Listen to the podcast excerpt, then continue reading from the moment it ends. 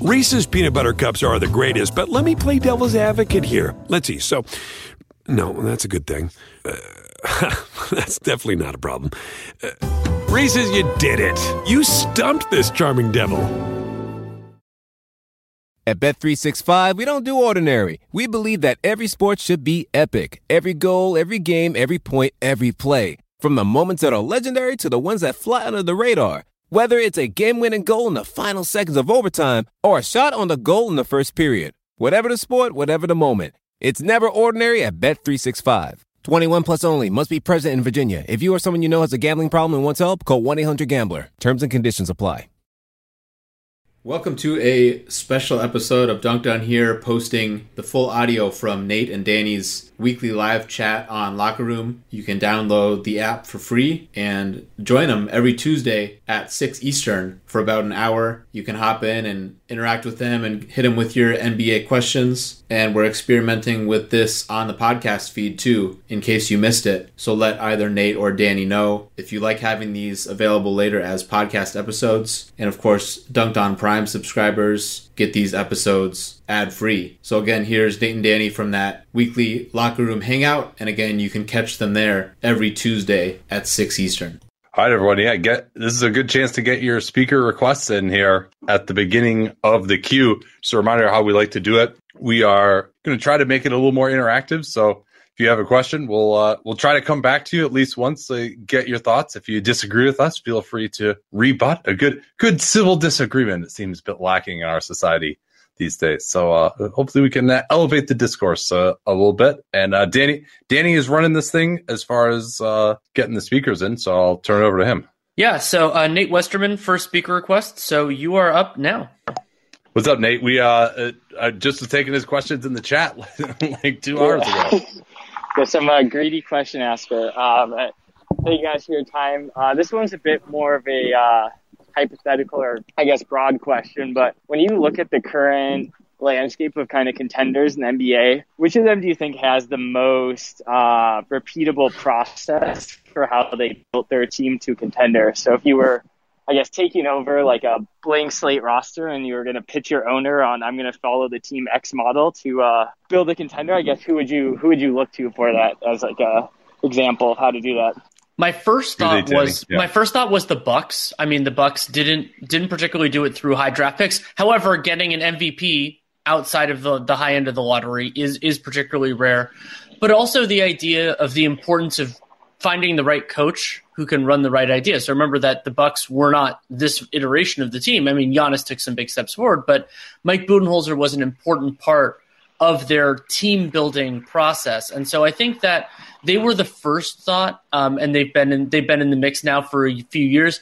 You could argue that having your best player, you know, getting them that way and being able to develop them, that that is unusual, and that is that is a fair point.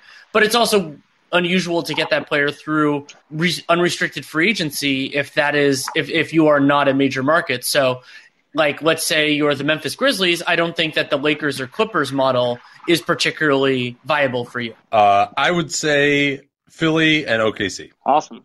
So the process, basically. Yeah, I mean that that's that is the uh, Sam Hinkie saw it, Sam Presti saw it. Presti is doing it again now. Particular kudos to Presti for being willing to tear down when they actually still had a semi decent team.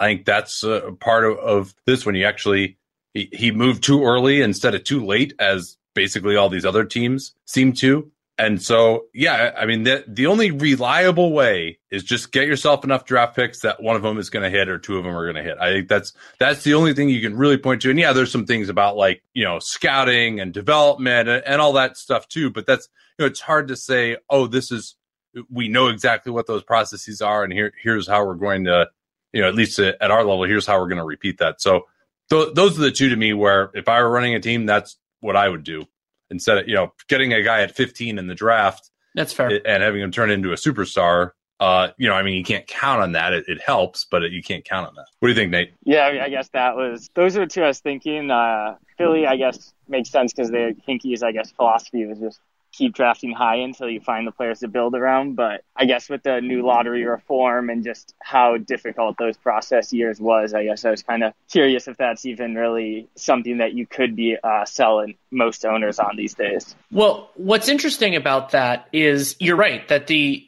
change in lottery odds has made that approach materially less fruitful than it would have been before. But what's incredible is, especially as a non major market, like this is why I've been arguing that the Knicks and all these other teams should basically be doing teardowns for years and before they did it, especially actually in the previous CBA. Um, but outside of that, it's even if it's less fruitful now than it would have been before, it's still, I would say that that it's your best path. And also remind like a reminder with with the Bucks part of it. And I, I concede the point today. I, I hadn't really I hadn't remembered that the Sixers were a contender because you'd said a contending team right now. Um, and so I, I think though that even if it's less fruitful than it was before. It's still the most reliable path. Now, if you can, if you can already have a Giannis level player on roster, or you know, like the Mavs or some of these other teams, then it's a different approach. But most teams aren't that lucky. And most players who look like they might be that level don't end up reaching the MVP heights that are necessarily a part of being a title contender. Well, thank you so much to Nate. That was a that was a great question. Um, we can move on. Uh, Chris, you are next in the queue, and other people, if you get join in, we'll we'll answer your questions too. Nate, Danny, how are you? Big fan. Glad to be back on the uh, the old app. I forgot the name, which is embarrassing. Um, Hey, um, so locker room. It's locker room. Oh, okay. All right, gotta, gotta get the plug in. Um, yeah, exactly. No, quick question. I honestly, I don't even remember if I've asked you guys this before, but my question is, you know, with rumors that the Sixers are are interested in potential top suitors for Kyle Lowry, in your guys' view, what do you think is the best move? Is packaging, you know, what whether it's you know Danny Green, Maxey, Scott, first round picks, you know, some players and some picks for Lowry, or would you do some kind of like borderline moves, like maybe a Bjelica or a Fournier, like you know something like that that would keep the Sixers' depth intact? Because in my opinion, I'm split down the middle. Adding Lowry would definitely open their proverbial championship window for the next two years, possibly three years. I don't know, given Lowry's age. But the thing that the Sixers have struggled with in the past few years has been depth. It's always, always, always been depth. They've never had. In when they lost to the Raptors, they they traded basically their entire team away, but they couldn't sign a backup center. Last year, they had no one that could consistently dribble the ball and make shots. And then this year, it seems like they kind of have a little bit of both, but they still are struggling with depth. So I guess my question is, is which would you prefer? I mean, do you see where I'm coming from with trading for Lowry would take away like the majority of their depth? Yeah, there's definitely merit to to that concern. I will also note that they have a different general manager at the helm now. Adding functional depth in season is extremely difficult, and a lot of that relies on whether the buyout candidates, you know, especially if we're talking post deadline, whether the buyout candidates have an interest in you. And Philly would, I think, especially if they got Lowry, they would have some some intrigue. But when you consider that the Lakers and the Clippers and some other teams the Bucks for backup point guards in particular might be might be generating some interest. I I see your concern, um, and I will I will put the typical caveat that Kyle Lowry interest for me would depend on what you know. You can't make a firm agreement, but what inklings you're getting in terms of his willingness to re-sign, because as a one-off, it, it's not worth the price that it seems like the Raptors are looking for. But if you can have him at a contract that seems workable for a couple years, then as you said, it widens the window. So I think that your concern is valid. However, I think you need the window open in the first place. And Nate is more of a Sixers skeptic than I am. But even I, as the more Sixers optimist, would feel so much more comfortable about their viability as a title team if they had another player who can who can run offense, a real another half court force because it's tough when you rely on a big man and just having more options makes it harder for opponents to take anything away just because you can't send extra resources. So, yes, it would it would be painful to get rid of some of that some of that important depth, but if he's willing to resign at a number that you can live with, I would do it. Yeah, I guess I just don't think that a lot of those depth pieces are that important, and they could also potentially make other moves uh, as well to fill that out. But to me, uh, Lowry isn't exactly exactly what they need because they could use uh, maybe a little better pick and roll scorer than him. But that player's not available. You can also re-sign Lowry using bird rights as well, which you would not be able to do if you don't trade for him now. And yeah, going for Fournier would be an interesting one. I would like his fit in Philly as well, and maybe the price would be so minimal uh, for him that you would consider doing it. But uh, I mean, if they can get Lowry for the type of price we were talking about in the mock trade deadline, uh, I would be very, very interested in that if I were Philly. Um, anything more to say on that, Chris? Uh, no, that was that was the entirety of the question. One, actually, I guess one last half question. Uh, Danny, you're welcome to uh, answer this. I know Nate is a big Simpsons fan, and uh, given my profile picture, as am I. Nate, who is your favorite character? Oh, actually, my wife and I were just talking about this yesterday. She's she's saying Monty Burns is up there. Uh, Police Chief Wiggum is pretty hilarious uh, for me as well. Uh, so yeah, I, I, mean, I think I think Mr. Burns is probably going to be it though because it, so many of the funniest plots just revolve around him and just the dichotomy of him being like so pathetic in some ways and yet so evil and controlling it in some other ways. It's uh it's really amusing. So i probably would have to go with mr i think he's one of the more essential characters outside of the main. I, I was hoping you were going to jump off burns because that was my first thought because part of why mr burns is such a such a good character is you think about the success rate you know like how often is he in a storyline and how good is it i mean the first thought i had was like see my vest and all like a lot of it but also homer working for him, and so like Homer the Smithers and a lot of a lot of those angles as well. And that, yeah, I mean, and and it's also hard when you know you can think about on on the like long running comedies. The main characters are very rarely like those those best ones, just because they're going to have misses. You know, like it's that's just the nature of it. Um, but yeah, Burns is Burns was my first first thought overall. Great, thanks guys. Okay, thanks. Chris. Man, it is crazy to think that I've been working with Helix Sleep since 2015. And I think that's because my story with them seems to really resonate with listeners. If you've never heard it before, that was kind of the beginning of the direct to consumer boom. And there was another very prominent mattress company at that time that was trying to convince you that mattresses were one size fits all. They found the one formula, the one mattress that was going to work for everyone. My then girlfriend, now wife, and I ordered that mattress we ended up having to return it because, hey, guess what? Not everyone is the same. And then she did some more research and found Helix Sleep. We took their sleep quiz and we found a mattress that actually worked for us uh, and our body types. And uh, Helix offers 20 unique mattresses. Everybody sleeps differently, and Helix mattresses are designed for specific sleep positions and field preferences hot or cold, side sleeper, back sleeper. So take that Helix sleep quiz, find your perfect mattress in under two minutes and it's shipped straight to your door free of charge. It's no risk because you really need to sleep on the mattress in your own home. You're like, well, how should I order this if I can't sleep? I'm like, yeah, you're not going to learn anything by going to the mattress store and sleeping on the mattress. Where do I take my shoes off? Do I leave my shoes on, but then my feet kind of hang off the bed because I don't want to put my shoes on the bed? And is it weird that I'm laying here for more than 30 seconds? You can't tell anything under those circumstances. You might as well just order it, get it sent to your house, get that 100 night trial. They're 10 to 15 year warranty, depending on the model. And there's never been a better time to try a Helix Sleep mattress because they are offering 20% off all mattress orders and two free pillows for our listeners at helixsleep.com slash capspace. Easy remember slash capspace. We talk about all the time here on the program. That's helixsleep.com slash capspace. This is their best offer yet. I can attest to that since I've been working with them for nine years. And it won't last long with Helix. Better sleep starts now. Don't forget that slash capspace URL to let them know that you came from us.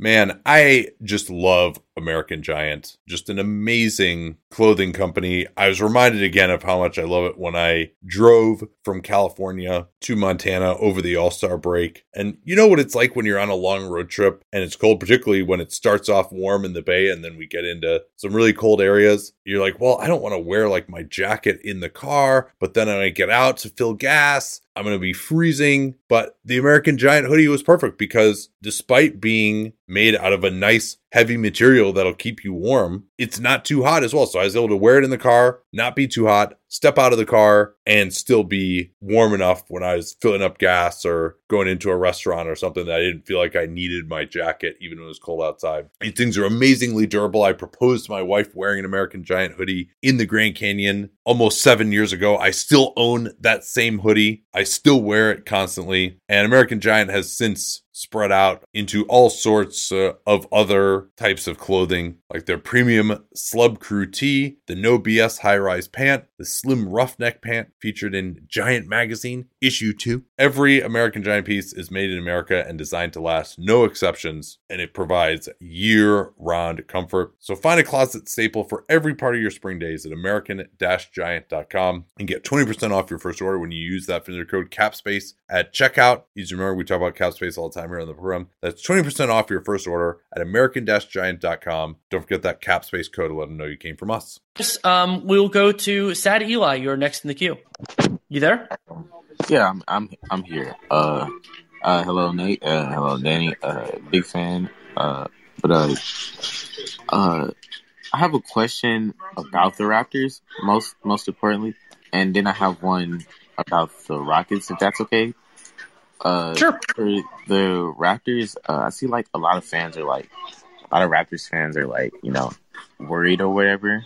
And it's like for me, I'm a Heat fan, but I've seen a lot of Raptors games, and uh, I think there, there there's been a lot of data to there's been a lot of data to match up with the fact that the Raptors are a talented team, and yes, they have issues, but I don't think I don't think after like I don't think it's to the point where oh They've reached their championship high. Now it's time to break everything up. Because, like, if you look at last year, like, team shot the lowest percentage on uncontested threes in the history of the tracking era, right? This year, yeah. it's up to the eighth highest out of, like, the 240 track. It's like sometimes, sometimes you run into bad luck, right? And it's like, I don't know if that's per se a reason to break it up. It's like the same thing, same thing with the uh with the Blazers. Like uh, the reason you know they've won a lot of games because like they've had a lot of three point luck and they've had like a lot of free throw luck. Interesting, interestingly enough, uh, and I think that's contributed to you know them winning, and that's been you know like Dame being in, in the MVP conversation has been like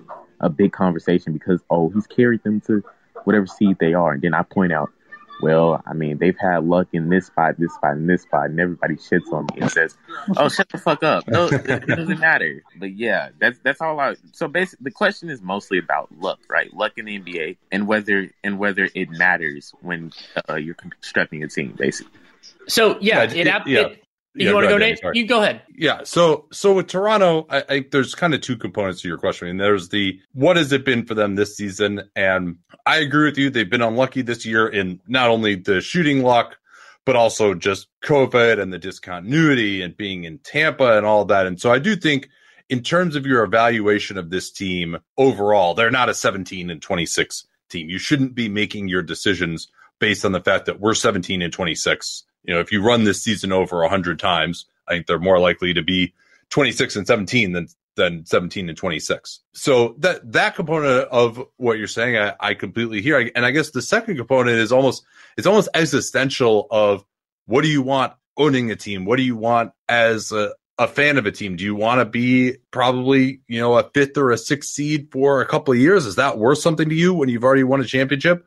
Or do you say, hey, let's, uh, Kyle Lowry is going to be on an expiring contract. It makes more sense to get what we can for him right now. And uh, maybe there's something a little off about the chemistry with Pascal Siakam with some of these incidents. And maybe it makes more sense to, to reset. So uh, that's, and try to tear down a little bit, but then maybe build back to a championship. Because I think, would you agree, Eli? It doesn't seem like with their present group that they're on a path to be a true contender at this point in time? Uh, just from uh, the outside looking in viewpoint, I, I think that's accurate. But hmm, I the thing is with like the Lowry trade is when you bring that up, it's like I don't know if I don't know if you know Kyle Lowry necessarily loses value next year as opposed to this year, or as much value to to the point where it's not like let's go into this all season and let's try something out. And if that doesn't work, we can ship Lowry, right? Or or if we see early in the but, season. Well, well, his contract expires though, so so they don't. I mean, that's that's the the big thing that's driving all this is if he's not under contract next year, he can just leave.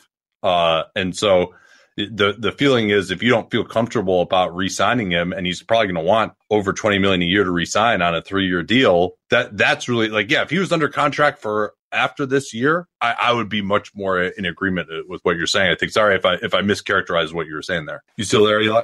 Yeah. Oh yeah, I'm still here. I was just. Uh, I thought uh, Danny was going to give a take. Also. Oh, I, I, I can, but um, I, you you said you had something on the Rockets too. I'll, I'll start with that, and then I'll maybe if I if I feel like I have time, I'll go back to the Raptors point. Eli, you said you said you were going to ask something on the on the Rockets too. Was that the other thing?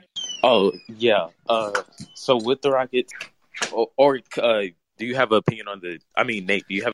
Um, you're just uh, being that the the Blazers are are lucky or they uh, this year, and and that he's and he's being overrated because of that. Is is that what the uh the idea is, or or did I miss that? A tad bit, a tad bit. Or- yeah.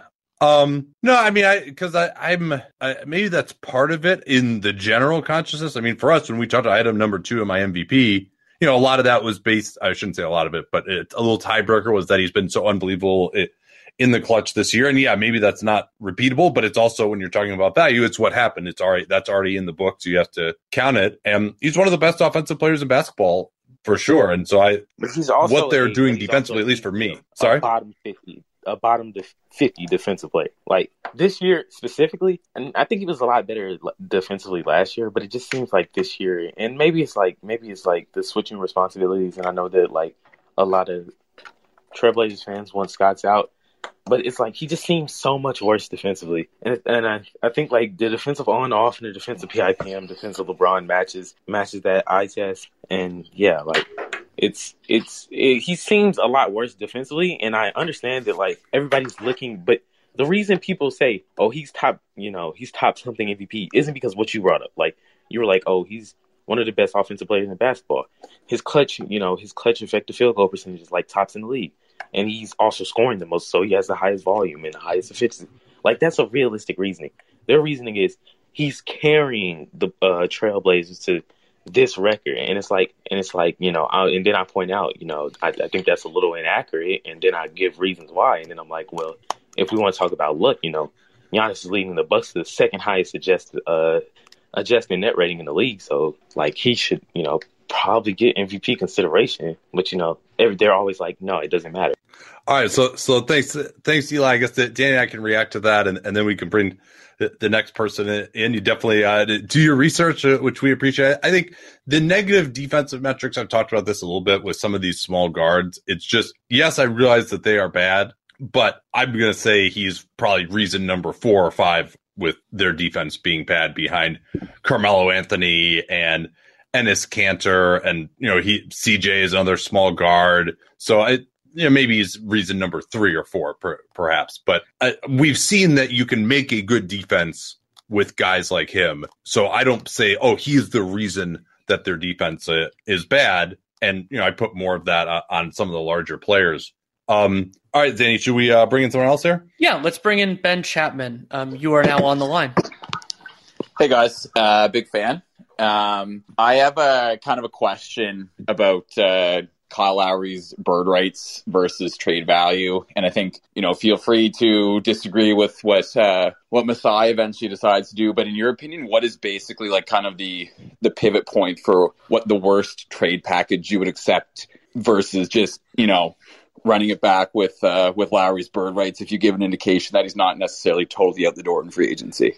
So if you get if you get an indication that he's not totally at the door, so I mean you're you're rolling a, dice to an extent there because I mean he could easily leave, and a, a, real concern for the Raptors has to be that some of the potential suitors for Lowry in particular are teams that can just sign him outright. So you might not even get a serious return through a sign and trade. Like you could think about the Sixers getting functionally Josh Richardson out of the Jimmy Butler circumstance. Like that sort of thing might not happen. My line, so it's funny, I was on the other side of the negotiation, the mock trade deadline, but where my line would be for the Raptors roughly is a first rounder and a young player that has some that that has some some upside. So not just, you know, hey, this guy is young, could be something. So something in in line with that.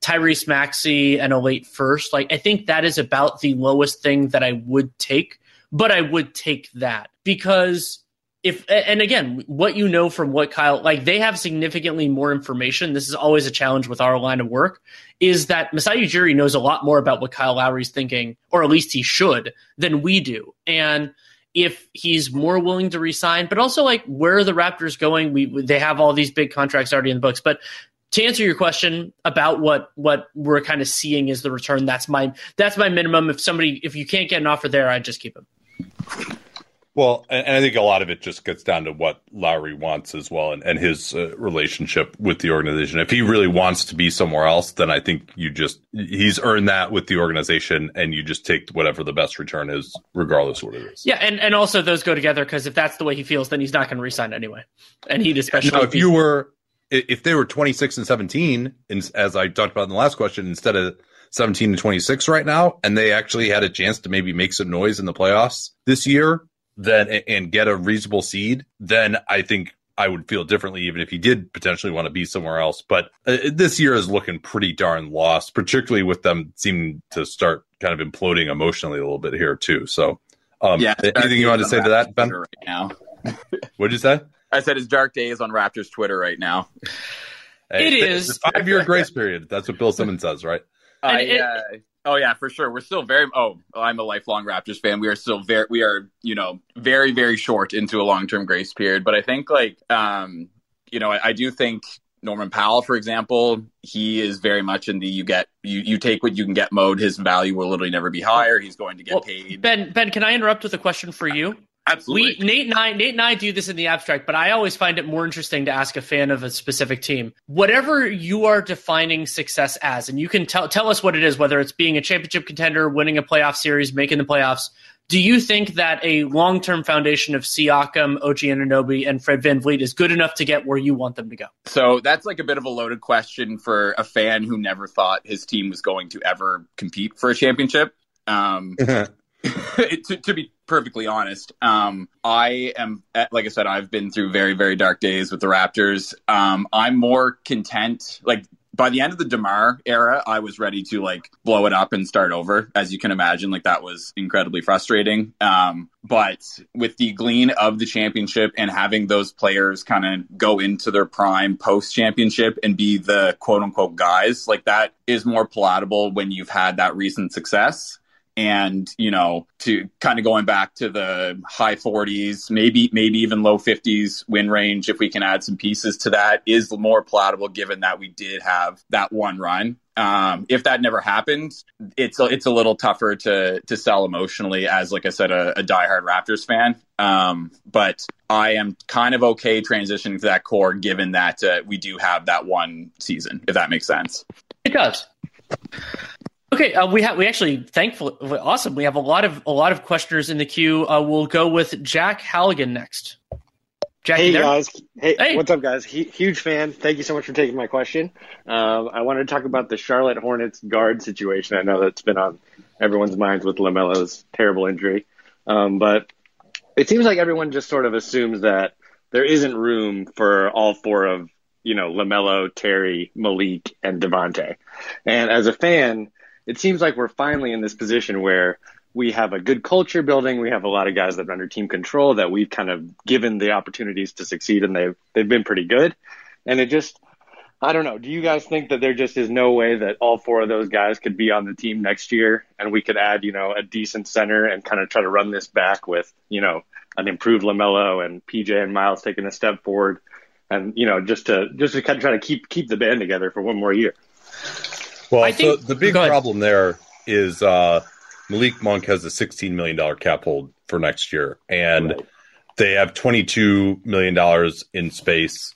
Uh, and Devonte also has a $4.7 million cap hold. That that 22 million in space includes Devonte's cap hold, does not include Malik Monk. So maybe you would say, all right, if we could get Malik Monk to agree early on because this is the opposite, right? You want to get his cap hold down to what his actual contract to be. He's not going to make 16 million next year, almost certainly, you would think. So maybe you can get him down to take you know eight million over three years, uh, or, or, I'm sorry, eight million a year over three years, and then still do something else in free agency. But I think the opportunity cost of holding on to Monk is probably a little bit too high, particularly given this big hole that they have at center right now. So that's I think I, I, like Graham. We'll see what his price tag ends up being. You know, having him around as a third guard, I think w- would be really nice. I think he's kind of shown in this year he's a little bit more of that than you know he wasn't able to take a step forward off of last year. So that would be my strategy. And maybe if just nothing materializes in free agency, you could bring back Malik Monk and look to trade him later or see if he can fit. But it's just it's tough. He's going to have salary expectations that are around 10 million a year. You would think, or at least salary hopes, and for a guy who's going to be a fourth guard, that's it, it's tough to fit that into your long term salary structure. So, uh, any thoughts to add to that, Danny? Uh, just conceptually, like if Malik Monk thing notwithstanding, I think having four mouths to feed in the back backcourt is totally fine. I think that you can handle that. The challenge will be can you make sure that Malik Monk and Devonte Graham sign contracts that in case somebody outperforms it, probably LaMelo Ball. I mean, we, we all expect it to be that you could theoretically pivot to another direction. And Charlotte, especially as like they're they're in this nice place, and if they can add to this moving forward, that's really nice. And it's also a couple of years until their important players really get raises. So like LaMelo, that's not until 24. PJ Washington, that's not until 23. So I, I think that there is a way to do it, but Nate's right to bring up the the qualifying offer slash cap hold part of this. And yeah, that's why the the other conversation that needs to happen for Mitch Kupchak is can they get the center they want for the available money that they'll have? And I mean, the guy that Nate and I have both been circling. I mean, now this year it's not Christian Wood. This year it's probably going to be Richaun Holmes. But if they can if they can get that player for enough money, then then yeah, you can run it back. But then the the only other note that I would say is that if we're looking for the best version of the Hornets moving forward, I might also consider using that resource if you can to try to get another wing, even if they like the guys they have. And, you know, PJ and Miles Bridges can be a part of where they're going. That's where you want to like throw as many pieces of spaghetti at the wall and see what sticks. That that's like where you have to do that. And so I'm rolling the dice more times there than I am at like third and fourth guards. Makes sense for sure. Th- thank you so much for taking my question. You guys are the best. No, thanks, Jack. Appreciate it. Anyone who's seen our YouTube videos knows that I don't wear formal stuff all the time. So when it's time to dress up rather than dress down, I highly recommend Indochino. They were the official outfitter of my wedding. I got my tux from there. All my groomsmen got their sport jackets from there as well. I felt really good about having them be the outfitter of my wedding because all of my groomsmen were going to get stuff that they could continue to wear that fit them perfectly. Because when you go somewhere else, you're not going to get something that's made for you. So why not measure yourself in 10 minutes or visit a showroom rather than feeling like you're wearing somebody else's suit that they tried and failed to tailor for you. And not only does Indochino have the suits that made them famous, but now they've got everything blazers, pants, women's wear, outerwear, designed and made for you. Hundreds of high quality fabrics to choose from European wools, linen, cottons, tons of colors, tons of patterns. You can customize things like the lapel, the vents, the pockets, and you'll get a piece that is personalized for you in fit and style. Level up your game with Indochino. Go to Indochino.com. Use the code CAPSPACE. These are CAPSPACE we talk all the time here on the program to get 10% off any purchase of $399 or more. That's 10% off at Indochino, I-N-D-O-C-H-I-N-O, Indochino.com. And don't forget that CAPSPACE code to let them know that you came from us. Okay, let's go to Larry, Michigan. You are up. Yes. Hello. Uh, got a tricky one, a curveball for you here. Who would you take? Uh, would you would you have as the favorite for the championship this year if the rules all changed? A Yugoslavian billionaire came in and put on a team all of the NBA players from the former Yugoslavia. How would they stack up against the Lakers or the Clippers? We've got Jokic, uh, Doncic, of course, Goran Dragic at point, Boyan Bogdan, Saric, Bjelica, and then a bunch of backup centers: Vucevic, Nurkic, Zubac. So many backup centers. Too many, too many. Boban, Boban's your fifth center. Um, what do you think? That's a pretty sick team. I, I, think they would be right up there with Brooklyn for the best offense for sure. I mean that Doncic Jokic combo and plenty of shooting around them. Uh, I think defensively though they'd probably struggle. Yeah. So I, I think you know it would, it would be interesting, and they just you know a, a low amount of overall team athleticism could be something that would just add up uh, over time. But I mean, that's that's a sick team for sure. Yeah, we got to change the rules so it's like European soccer, and you can just come in, buy all these players, make it happen. No, we really shouldn't because that would lead to all these other downside risks. But it, but it is a it is a fun thought experiment, and we appreciate it for that purpose. All right. Well, Thanks, Larry. That was great. Um, let's go to. Actually, I want to answer briefly a question from uh, from from Aiden in the in the discussion. Asked if the qualifying offer and the cap hold are the same. It depends on the player. Usually for first round picks, they for first round picks they are not. So in the case of Malik Monk, his qualifying offer is actually much less than his than his cap hold, but um, that the cap hold is what is prohibitive.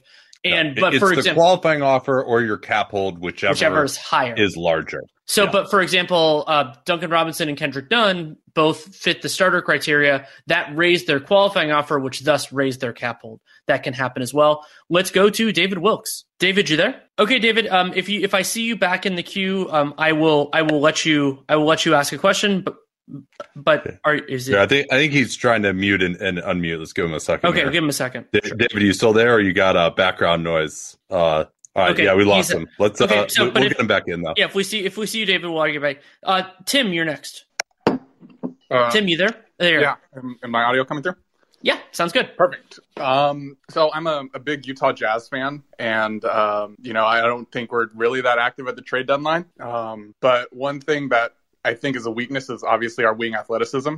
Um, so I'd be curious on your thoughts if we were to swap Boyan Bogdanovich for Aaron Gordon. Um, what draft capital would we have to give up? And I guess part two was, does that actually make the Jazz uh, a contender? Um, or does it raise their ceiling, uh, basically?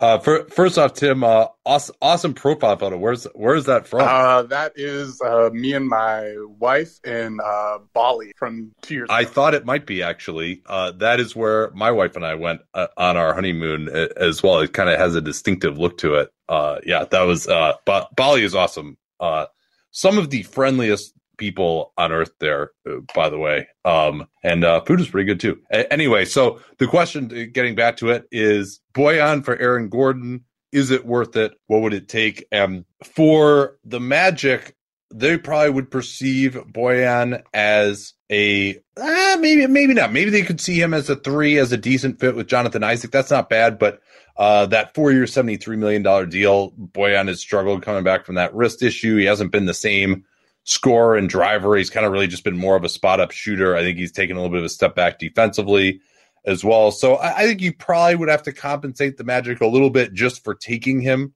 before you even talk about Gordon. So I think the asking price there is probably along the lines of two first round picks. And obviously the Jazz, it's complicated a little bit because the Jazz uh, can't trade one until probably 2024, I think would be the first one that they could trade, assuming the Conley pick goes in 22. So uh, that reduces the value of your picks if they're further out. Teams generally want picks that, that are sooner, and particularly since this is perceived as a strong draft. So, yeah, I think probably two first rounders would be about it uh, to make that swap. What do you think, Danny? I think that's about right. I mean, especially Bogdanovich turns 32 in April, so he's not on the Magic timeline. At least as as Nate and I identify it, we'll see if Jeff Weltman and, and Hammond see it the same way.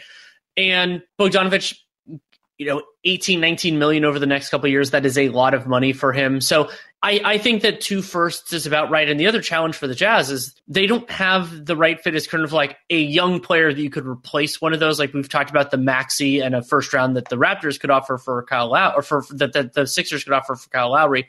They don't really have a guy like that unless the team is really enamored with Udoka Azubuike, their recent first round pick. So it is a challenge. And in terms of the is it worth it? I would say no. Bogdanovich kind of can keep the churn going. And I I understand the appeal of Gordon, and you might be asking him to do in some ways a little bit more manageable of things offensively. But for the Jazz, I don't think it moves the needle enough for them. Like, oh, that moves them from let's say tier two to tier one. So I would I wouldn't say it'd be worth it for them. Yeah, I'm, I'm of two minds about it. Um, you know, I, I think you still kind of can get what Boyan brings you by just putting in Joe Ingles if you want to instead. So Gordon does give you a different look. He's also younger, which they need. Uh, uh, although whether they can afford his next contract is an interesting question as well. So I, I would think about it. Uh, you know, depending on the protection uh, on those picks as well. Obviously, I don't know, Danny. I, I mean, maybe Tim, you can wait on this too. I, to get the kind of player they need, who in theory could hold up okay against your LeBrons, or or I wouldn't mind it also if like the guy were kind of a little bit more Kelly Oubre like to guard point guards as well to guard like a Jamal Murray who they really struggled against last year. Um, but Yeah, that's that type of player. I'm not sure there's anyone else out there for that draft capital. Uh, what do you think, Tim? Uh, no, I think I think you're bringing up a a good point, and I it's really hard to obviously identify those three and D type wings. Um, Bojan is kind of redundant. He is getting uh, basically attacked at this point. Uh, I think uh, for certain uh, offensive game plans, uh, and that's going to be a, a, huge liability. So if there's any type of athletic wing that is out there to kind of go back to Danny's point, how do you get from tier two to tier one? Because the Jazz are going to be pretty uh, hamstrung going forward, and this might be like their best window actually when you uh, when you look at it. All right, thanks, Tim. We appreciate that. Uh, we want to bring in uh, our next guest here, Danny. Yeah, we actually have twelve people in the queue, so we'll try to move a oh, little. Yeah. Fa- we'll try to move a little faster for the rest of the run because we want to get as many as many in as we can. All right, here I'll, I'll uh, I will set the timer. We may not get you guys get, a chance to get back in here at this point, but let's see if we can get through all twelve uh, of the remaining people. We'll try and keep limit it to you know ninety seconds or so uh, per person here. Uh, Zach, you are on. Hi, hi guys. Thanks for letting me on. Um, I'm wondering, uh, can NBA players uh, pay their own players through sponsorships if they own another company that uh, could give a sponsorship deal? So you're saying like LeBron James owns some company and he decides that he wants to have a player on his team, so that guy takes the minimum and he gives him a five million dollar endorsement. That's kind of what you're talking about. Oh, okay. I said players. I, I meant owners, but that that's an interesting question too. Yeah, like the Raptors ownership uh, owns the yeah. TV broadcast company and stuff like that. So it's just yeah, no, you about. you. I mean, there, there's always been speculation of stuff like that. There's always been speculation of kind of agreements that guys are going to keep getting paid after they retire. You know, Mark Cuban with Dirk Nowitzki or Alonzo Mourning with the Heat, that kind of thing. However, that is technically illegal. It is considered circumvention, and if that were ever proven, they would face draconian consequences, probably along the lines of what happened to the Wolves and the Joe Smith thing. Right on. Thanks, guys. Good question, though. Okay, thanks to Zach. Next up is Rob McIntyre. Hey, guys. Um, Windhorst had a report today that Andre Drummond was almost assuredly going to go to the Lakers on a buyout if he's bought out. Do you see, like, what the point of that is. I mean, they two of their biggest three acquisitions over the summer were both already centers, and when they were playing their best in the playoffs last season, they didn't even have a center on the floor. So I, I just don't see what that does. Well, so I'll I'll go the the other direction and not say it uh, it doesn't make sense for the Lakers. It also doesn't make sense for Andre Drummond because your goal as Drummond is probably to put yourself in the best situation for your next deal. Yeah, if he wants to have a chance to win a championship, that's wonderful, and I'm not going to knock him for that. But that was a criticism that Nate and I had of like the deal from Montrezl Harrell's perspective, even before Marcus Gasol signed, was what are people going to remember from you this season? And the Lakers' best lineups are still not going to involve a player other than Anthony Davis at center. So for Drummond, if your goal is to open up the most possible teams and most possible situations for 2021 free agency, it's not playing with the Lakers. So I think it's a mistake for both of their parts. Yeah, I I understand the point of it because they want to replace what they got for McGee and Howard last year. Uh, but I don't believe that signing Drummond accomplishes that point. Yeah, I think. Um... Oh, sorry, I accidentally, I accidentally got here. Rob, if you pop in, we can get your response. Um, I, w- I was moving in lightning round speed in my brain. Um, Russ Heltman, you're next.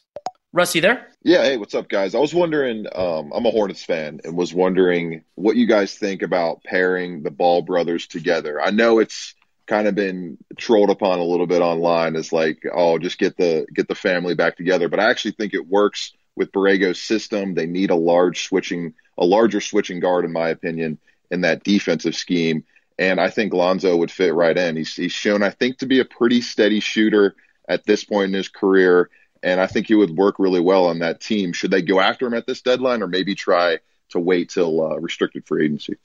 I don't think that they should. Uh, it depends what the price is, obviously, but you know, you're you're acquiring Lonzo to pay him eighteen to twenty two million dollars a year, and I don't think that that is a, an efficient use of this team's resources going forward. I'm a little bit lower on the ability of Lonzo to really be a switch guy. I think he's just a little bit light in the shorts uh, for that. I like him much more as a team defender than a one on one guy, and I like him more on smaller players than bigger players. So to me, their biggest needs are one more real athletic wing who can shoot and defend. I'm not sure that that's uh, Miles Bridges uh, and or PJ Washington at this point, and then a really good pick and roll center uh, who can also protect the rim. I think those are, uh, and, and I like the idea of doing more switching, and I think that that works if LaMelo is kind of your worst switch guy, and Terry Rozier can hold up a little bit in that as well. But I think once you get uh, Lonzo in there and LaMelo, and also I think it would just be a little bit weird for them to to play together. There might just be some kind of odd pressures uh, on both of them in that situation that you might not want to deal with. So I don't think that I would go after that necessarily. Uh, you know, if the price were low enough, okay, but I just don't think that twenty million on Lonzo is the best use of, of what they can do because you know you've they've got some other cards already that are under contract for cheap or could be. Right. Yeah, I can understand that. And then, so looking kind of more near near future in the next week with the deadline coming up, do you guys think they should go after a center to try to bolster that that that rotation? Because it's it the team has played well without LaMelo. The underlying metrics say that because of the like you're talking about the strength of their team being the guard position, it hasn't really hurt them a whole lot without having him on the floor. And he hasn't played a ton of crunch time to be honest, even though he's started a lot of games.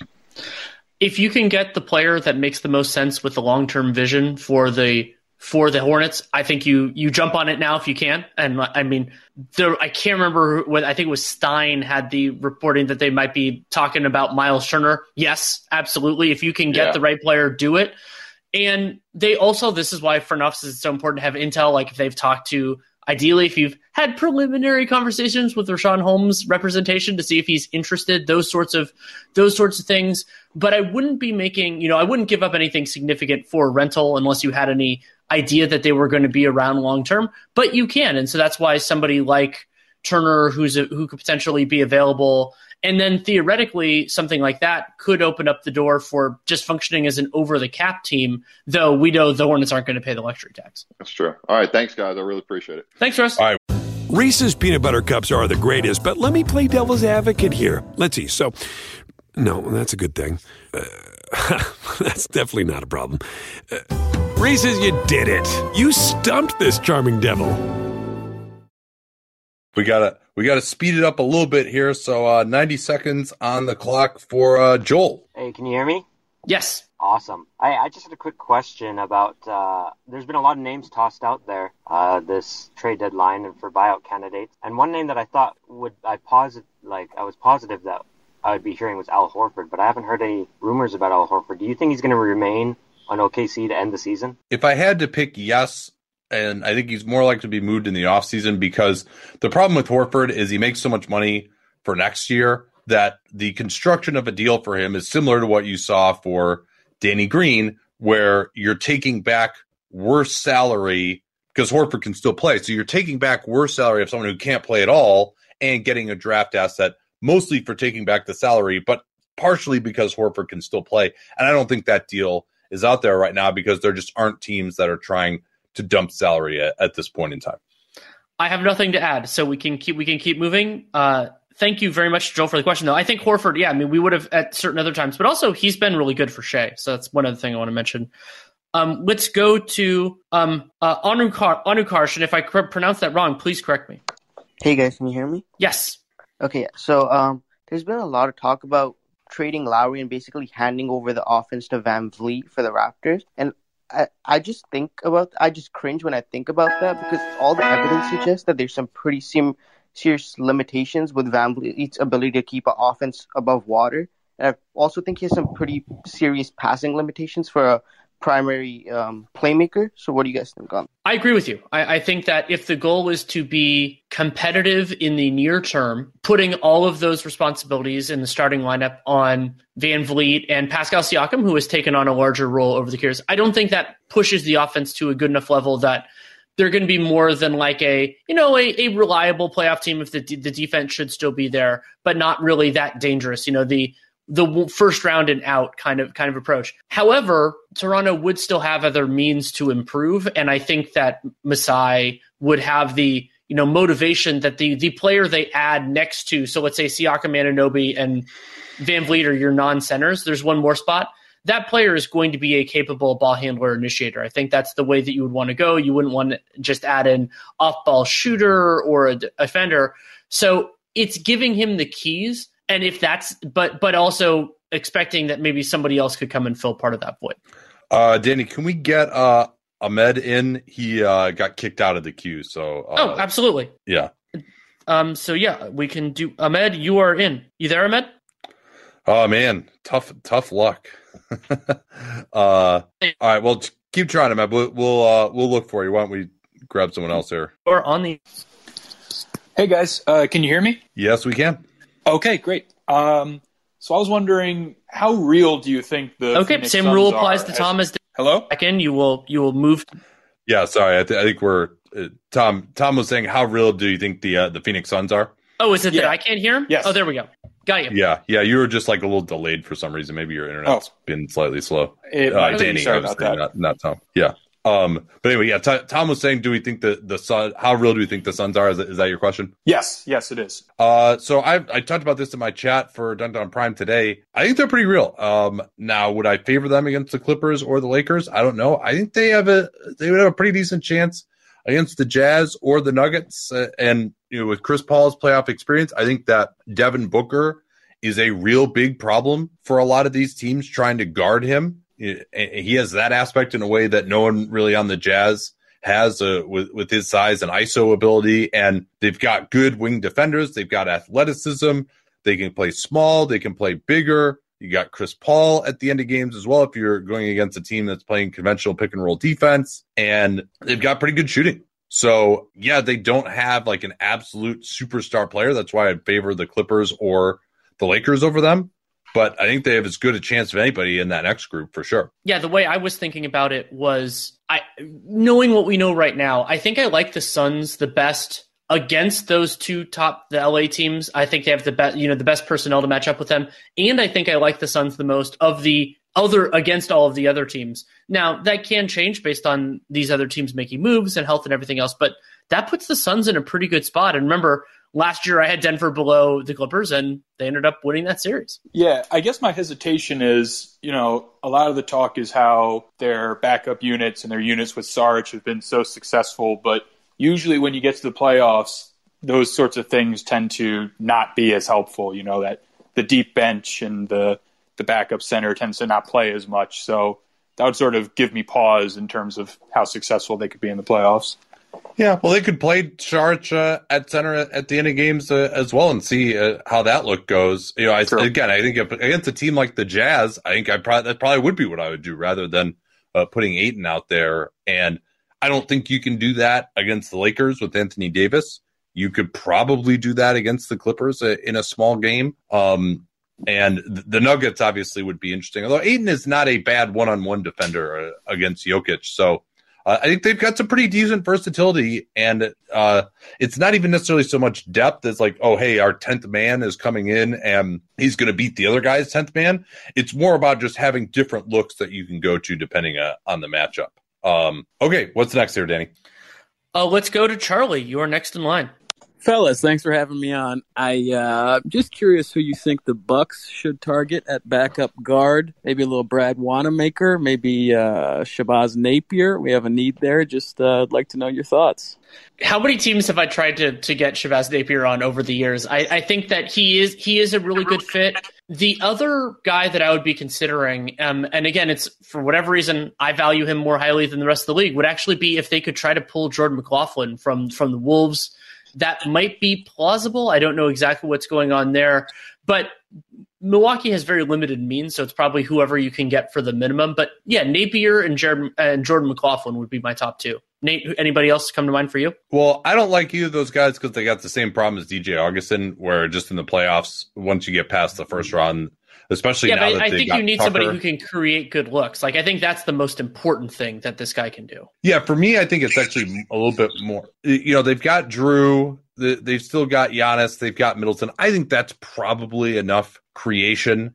Um, I actually like the Wanamaker uh, idea, and you know, I think he would be better uh, on a team where he can kind of just guard, play a little more spot up, and you know maybe do a little bit of dribbling, uh, but not too much. Hopefully, not travel when he pump fakes uh, and puts the ball on the floor. Um, so yeah, I would I would want someone with a little bit more size Um, you know, now for the regular season, maybe it makes a little bit more sense uh, for the type of guys that, that you're talking about, Danny. But I, I just, I think it would be, when you really get into it, I think it would just be so hard to play those guys that you're just better off relying on Drew, Giannis, and Middleton. You can keep two of those three guys on the floor pretty much all the time in the playoffs. Got it. Thank you. Yeah, my dream would be Campazzo uh, if Monte Morris and Gary Harris come back, but that's probably unlikely. But he's just he'd just be a fun guy to have out there. Oh, I love his passing. He's I mean he's been an absolute delight. It'd be fun to have him on the Bucks too. So yeah, on on board with that conceptually. Don't know where Denver's going to be. Um, let's see. So next up in the queue is Matt. Matt, you are on. Wendell Carter, actually. Um, I know you guys have talked about Richaun Holmes a lot as a, uh, a possible option for teams looking for centers. I was wondering if uh, Carter has any value out there as a, a, second draft, maybe now that Chicago is no longer playing him, or if you think he should still be part of Chicago's uh, long term plans. Yeah, that's an interesting question. And we talked about it when I had the Bulls in our mock trade deadline. I kind of said, hey, if if I can get a decent first round pick, maybe 20 or above, I, I might consider moving him if I were Chicago. I don't know that he has that type of value here, completing his third season uh, and really has not taken a step forward so far this year. I mean, he still is playing, but he's the, the backup center. He's not closing games. So I don't know what, what his value is. I think that you certainly have to explore it, though, uh, if you're Chicago, as you would uh, with Markkanen. Thank you, Matt. Um, we will go on to Red. Red, you are on. Hello. Y'all can hear me? Yes. Oh, okay, cool. Um, so I think Aaron Gordon is probably one of the best players you could probably put in a four on three situation behind like Zion, uh, Giannis, and AD. So that makes me think Warriors, uh, Trailblazers, or Nets would be a really good landing spot for him. I'm gonna take the Nets and Warriors out. Warriors got Draymond and the Nets got a lot going on. So what do you think Portland have to give up to get um, Aaron Gordon, and, and, do you think they can keep uh, Trent Jr.? I think they can keep Trent Jr. Uh, and that they shouldn't give him up because uh, I, think he's a pretty important part of their future in that third guard role and could also move up to the three at times. Um, so uh, what they would have to give up, you know, I, I, think there's talk that Orlando has offers for two first round picks out there that they had that deal with Houston, and then I guess Gordon just didn't want to be there, which I, I don't blame him for that one. So two first rounders seems to kind of be around there. Maybe it would be a first rounder and one of their young guys, Little or Simons, or maybe if Orlando had interest in Zach Collins to resign as a restricted free agent. So I, I think right around that level seems like uh, what the value is going to be for him. Uh, anything to add there, Danny?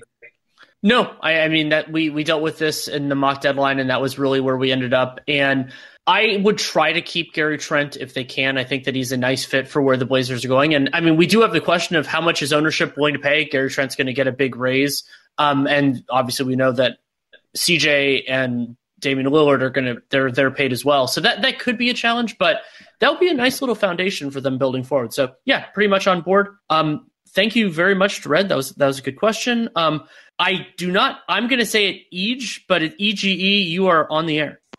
Hello. Hey, how you doing? Uh, I'm good, thank you. So my question was, um, every year there's an unexpected player that suddenly overperforms the expectations in the last month or month and a half of the season. For example, Coby White last year or Josh Jackson in previous years. Who are your main candidates for this kind of uh, jump, let's say? Anthony Edwards got to be number one, right? That was the first guy I thought of especially because he's going to get a lot of a lot of touches. It's it certainly looks like that's where the wolves where the wolves are going. Um, I'm trying to think because especially those players are often on less competitive teams just because they're giving other opportunities. Wouldn't stun me if one of the Cavs guys, Garland or Sexton, was in that mold as well. That they have, so, have although, a, yeah, Sexton. He he was one of those guys a couple of years ago, and then uh, he we thought it was probably not real, but it kind of has turned out to be real for him. It, but yeah, we have seen some mirages too, obviously, uh, as uh, uh, EJ was uh, referring to. Sorry if I'm mispronouncing your name there, by the way. But uh, yeah, yeah. Uh, who else you got here, Danny? Kevin Porter Jr. That's one I think for uh, Houston. Yeah, he's gonna have all you can eat. I wonder how the Kings are going to use Tyrese Halliburton. It seems like if he's going to start, that Halliburton will just step into a smaller role that he won't won't do it as hard. But he, he can end up having having a real opportunity. And whatever other Thunder guys, I mean, Daigneault has has gotten a, Daigneault has gotten a lot of production out of out of players. It, it wouldn't stun me, but Shai's going to have the ball in his hands for the most part. Two other candidates for me: Rui Hachimura and Cole Anthony, if he can ever get back healthy. Yeah, let's hope he does. I was also thinking uh, maybe Bazley, but now it seems uh, Pokusevski is will really cut into his role. So that seems less likely, I guess. Okay. Um, Last up, we have one person in the queue, and we probably have time for one question. John, you are on. Hey there, Danny and Nate. Uh, my quick question is about the relationship between soccer and basketball. I see a lot of uh, basketball uh, Twitter, like NBA guys. They are big soccer uh, fans, and I was just wondering: is it do you guys um, like soccer at all? Do you guys see any correlation between the two? Yeah, I mean, I played soccer through. Uh, I played JV my freshman year high school, and then I wasn't good enough to play anymore. I couldn't. I couldn't play, so I wasn't. I wasn't really on the team after that. I've loved soccer for a, for a long time, and yeah, I do see some parallels. I mean, the the difference between like players who don't who don't do a lot on the other end of the pitch in soccer's in soccer parlance versus basketball, that's an important difference. But in terms of the collaborative nature of the sport and the idea that you know you, multiple players often touch the ball and you have to use you can succeed with different with different methods but it's not as similar as like baseball where everything starts the same i think there are a lot of parallels and it also makes sense that people that there are people who are into both and that are into analytics of both like i know that like seth partnow is another one of those like the soccer analytics and basketball analytics people ha- sometimes have some overlap mm-hmm. Uh, what I was thinking was players like Draymond Green is kind of like a midfielder. He does the impact that he has doesn't show up on the stat sheet, just like midfielders and defensive players don't show up on the stat sheet, but they make huge impacts in soccer. Yep, I'm I'm broadly on board with that, and the idea that there there are things that you do that aren't scoring or assisting um, in in soccer, and you know there are metrics to try to get at some of that. And there, I don't know enough about soccer analytics. I really want to get into it. Might be an off season task for me. Um, but yeah, I, I, think that I think that you're on you're absolutely on the right track. Um, so thank you thank you so much to to uh, John for the question. Um, and thanks thank you to all of you for for joining in participating whether you were in the discussion part of this or you were in the uh, asking questions. And hopefully hopefully we got to it and we will be back same bad time same bad channel next week after an exciting hopefully trade deadline. Yeah and a reminder too that john hollinger and i do our pod live uh, on locker room. So if you follow me you'll get a, a notification on that. And then we usually take questions for 20 30 minutes or so afterwards. We're going to do a special time probably around 8 Eastern, whenever uh, John finishes his writing on Thursday. So we'll have a great chance to wrap up uh, the trade deadline. So, uh, reminder on that. And as Danny said, thanks for joining us. Reese's peanut butter cups are the greatest, but let me play devil's advocate here. Let's see. So, no, that's a good thing. Uh, that's definitely not a problem. Uh, Reese's, you did it. You stumped this charming devil.